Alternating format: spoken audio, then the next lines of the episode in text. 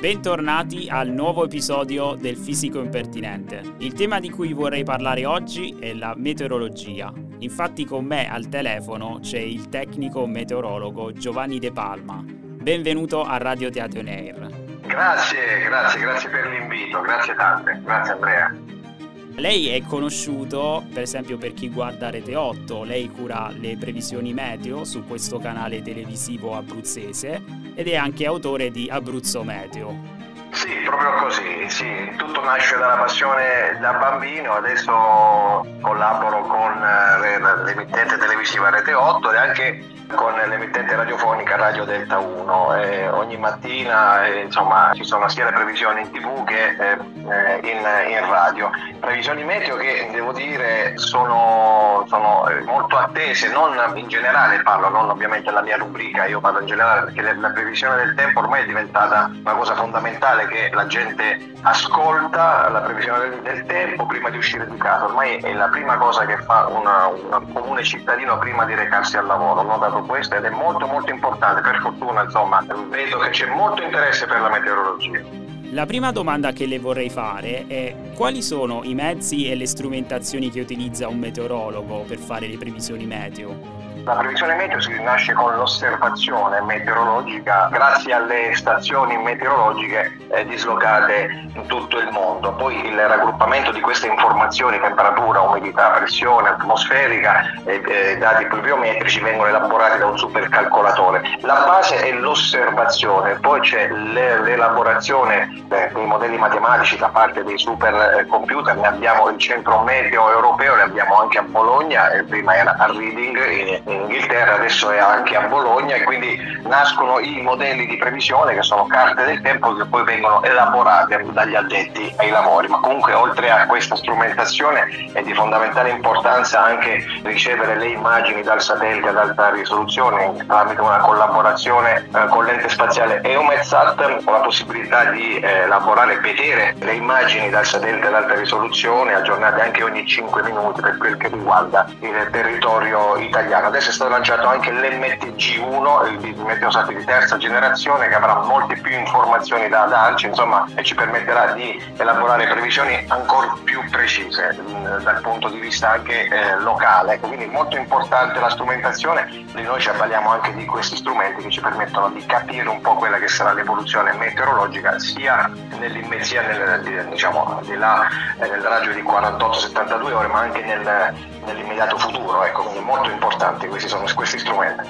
Sappiamo che le previsioni meteo sono di natura probabilistica, come nel caso della meccanica quantistica che usa la probabilità. Ecco, le vorrei chiedere quanto è difficile fare le previsioni e se vuole dirci qualcosa sull'attendibilità delle previsioni meteo. La difficoltà diciamo, è data soprattutto, ma questo è data dai, dai, modelli matematici, bisogna elaborarli, bisogna capire e comprendere quello che ci dicono i modelli matematici, che non è insomma una, uh, in meteorologia uno più uno non fa mai due, ecco questo è, e, e quindi va, c'è bisogno del, del parere di un addetto ai lavori per cercare di capire quella che sarà l'evoluzione meteorologica. Io diffido tutti ad usare le applicazioni, quelle che forniscono previsioni automatizzate, che ovviamente non sono attendibili. Io eh, consiglio sempre di rivolgersi a un addetto ai lavori che elabora un bollettino scritto, appunto, poiché è molto molto più attendibile, tiene in considerazione soprattutto anche eh, l'orografia, l- l- diciamo che è molto complessa, soprattutto anche per la nostra regione. Insomma, non è facile elaborare previsioni mm, del tempo in un territorio geomorfologicamente complesso come l'Abruzzo, ad esempio, ma anche come l'Italia Italia, se possiamo dire.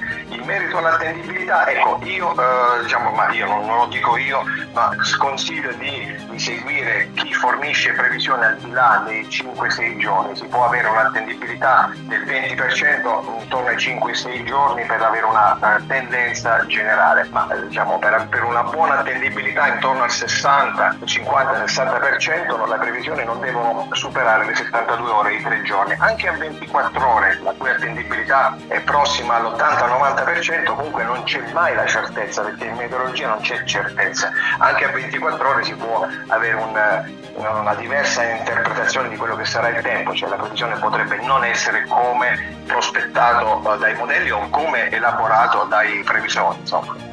Adesso vorrei passare sulla meteorologia a livello locale c'è un fenomeno molto interessante a Chieti, in collina, dove si vede delle volte che a Chieti alta la temperatura è leggermente maggiore rispetto alla temperatura che si misura a Chieti scalo, che sta più bassa. Ecco, ci vuole spiegare questo fenomeno?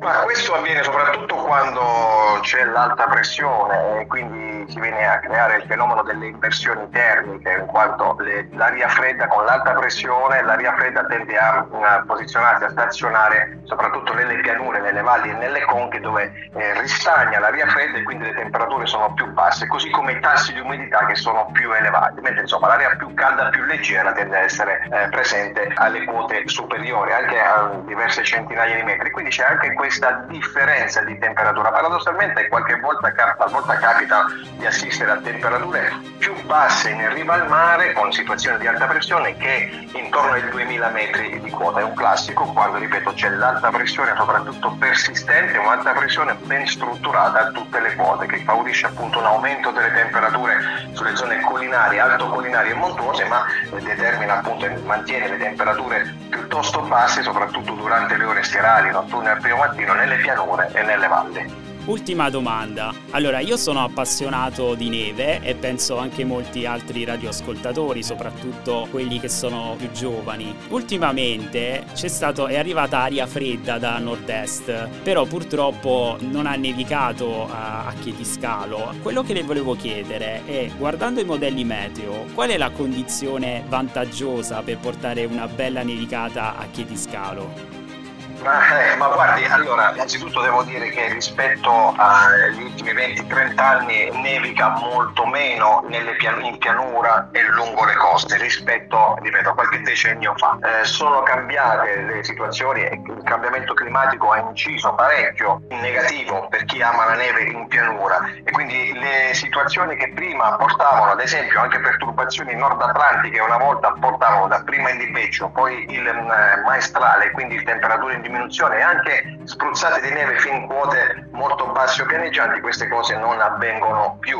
Le condizioni favorevoli invece per, la, per vedere la neve in pianura insomma, sono eruzioni di area continentale, cioè provenienti dall'Europa orientale o dalla Russia, eh, supportate anche in quota che raggiungono il Mediterraneo, ma soprattutto la nostra penisola, le regioni centro-meridionali e favoriscono la formazione e l'approfondimento di un minimo di bassa pressione al centro-sud che richiama l'aria fredda e il contrasto tra l'aria più eh, tiepida presente sul Mediterraneo e con l'aria gelida in arrivo dal, dall'Europa orientale dalla Russia genera, può generare appunto precipitazioni nevose con termini con temperature ovviamente diciamo piuttosto basse può generare la neve anche in pianura, ma quelle sono le situazioni migliori, cioè con l'eruzione da, da nord-est, da est o da nord-est, l'eruzione di aria molto fredda di matrice continentale, quindi c'è bisogno di questo. Ultimamente negli ultimi anni eh, non è accaduto, ecco, non nevica in riva al mare, anche in pianura, eh, dal, eh, dal, 28 febbraio 2018, l'unica nevicata, l'ultima nevicata